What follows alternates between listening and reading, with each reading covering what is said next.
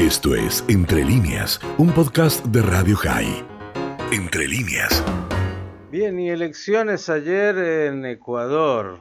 Andrés Arauz mm, fue derrotado finalmente y ha ganado el candidato anticorreísta Guillermo Lazo. Vamos a ver si nos puede comentar un poco nuestro amigo Camilo Torres desde Ecuador. Camilo, ¿cómo estás? Buen día y gracias por estar tan temprano con nosotros. Siempre es un placer, ¿Cómo estás? Camilo, bueno, esperamos eh, tu crónica. A ver, tenemos los resultados a esta altura, con más del 97% de los votos escrutados, y Guillermo Lazo obtuvo un 52,5% frente a Andrés Arauz, que tenía un 47,4% y que recordemos, ¿no? Este candidato del correísmo había resultado el más votado en la primera elección hasta que fueron a, este, eh, a esta segunda, el balotage, para determinar quién eh, resultaba presidente. Cuéntanos un poquito del perfil de Guillermo Lazo eh, y cómo están viviendo este momento. Claro que sí. Bueno, para empezar, la frase que correspondería es decir Baruch Hashem. Damos una vuelta importantísima a, la historia del Ecuador. Eh, hemos vivido 14 años de bajo la égida del correísmo y el Ecuador acaba de decir que eh, decide por otro camino y ha escogido a Guillermo Lazo, una persona de, 65 años de edad, un empresario extremadamente exitoso, banquero, eh, casado, cinco hijos, eh, de una férrea fe católica, de hecho pertenece al Opus Dei. Eh, es decir, la figura eh, óptima, digámoslo así, de lo que representa la derecha en un país y por esa, por esa figura se ha decantado, como tú decías, el 52.5% del electorado del Ecuador. Ahora, eh, más allá de la figura y de las expectativas que pueda generar eh, Guillermo Lazo, que sin duda la primera es que se separe completamente, que empiece desde, desde el primer día a marcar distanciamiento absoluto de lo que ha sido el Ecuador y la tendencia de estos últimos 14 años.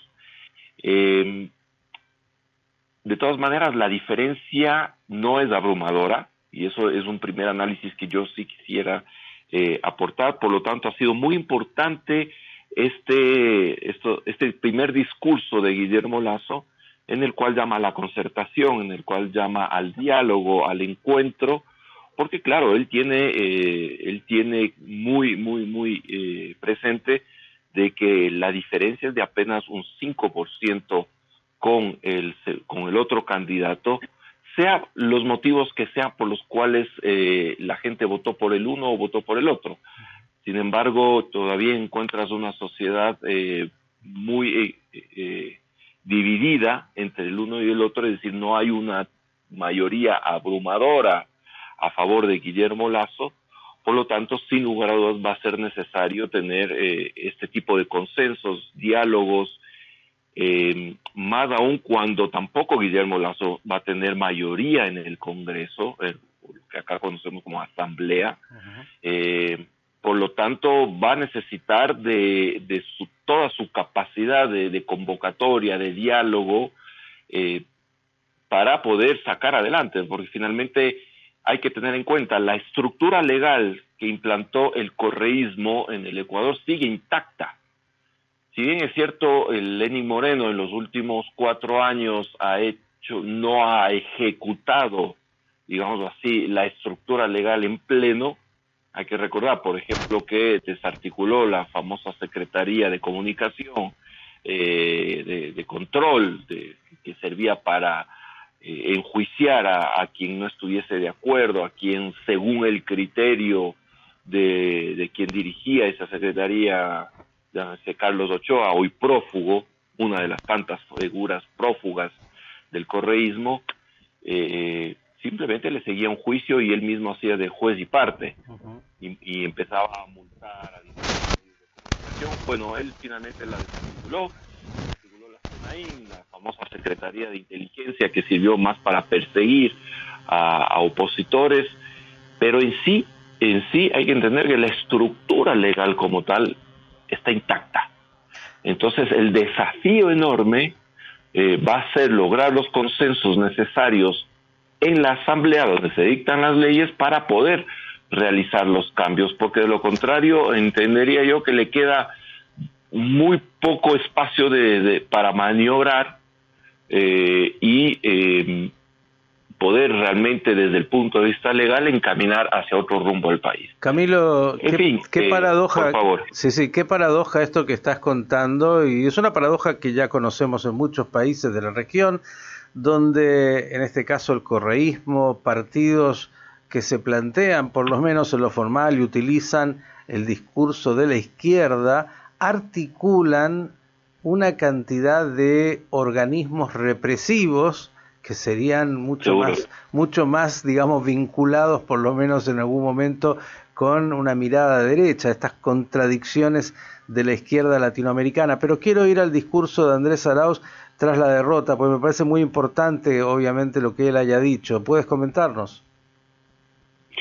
Ah, principalmente eh, lo que a mí me sorprendió fue la llamada a Guillermo Lazo. O sea, si, siendo un digno representante del, correísmo, realmente sorprendió, lo llamó a Guillermo Lazo a felicitarlo, y eso habla extremadamente bien, sorpresiva y extremadamente bien de un representante del correísmo, algo que eh, a todos nos dejó atónitos. Eh, es decir, ha aceptado su derrota legal en, la contienda.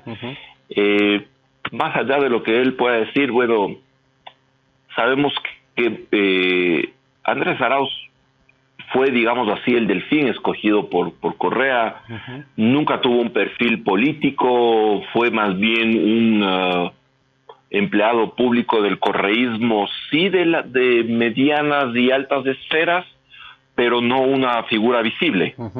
¿Cuáles son los, eh, desafíos con los cuales se encuentra Guillermo Lazo, los más importantes e inmediatos? Imagino que la pandemia será uno y ¿cuál otro?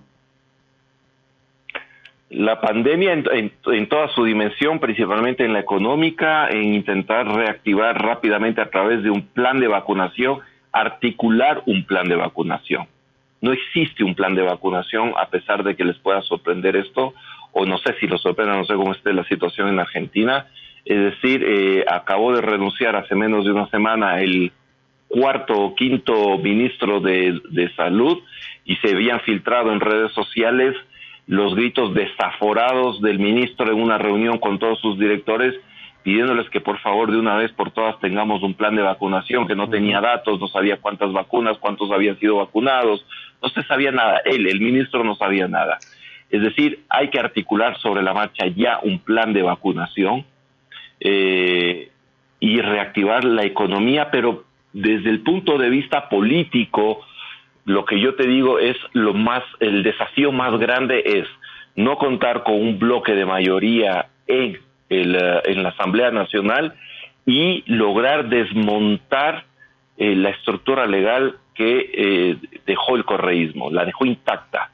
¿no? Entonces, eso para mí va a ser el principal desafío. ¿Cómo lograr cambiar el rumbo del país hacia una economía, obviamente, de él siendo un empresario, una economía de libre mercado, un incentivo hacia la producción, hacia la generación económica, pero teniendo en cuenta eh, leyes del correísmo. Ahora, tú decías eh, que el tema del aparato represivo, sí, ok, aquí en, aquí en Latinoamérica está mucho más ligado a la derecha.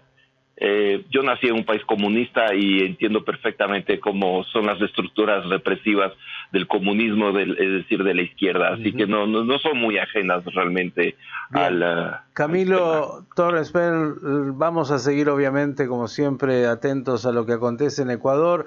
Por, el momento el resultado electoral ya está. Guillermo Lazo se ha eh, declarado, no él, sino que los ecuatorianos, presidente del Ecuador. Esto fue Entre líneas, un podcast de Radio High. Puedes seguir escuchando y compartiendo nuestro contenido en Spotify, nuestro portal radiohigh.com y nuestras redes sociales. Hasta la próxima.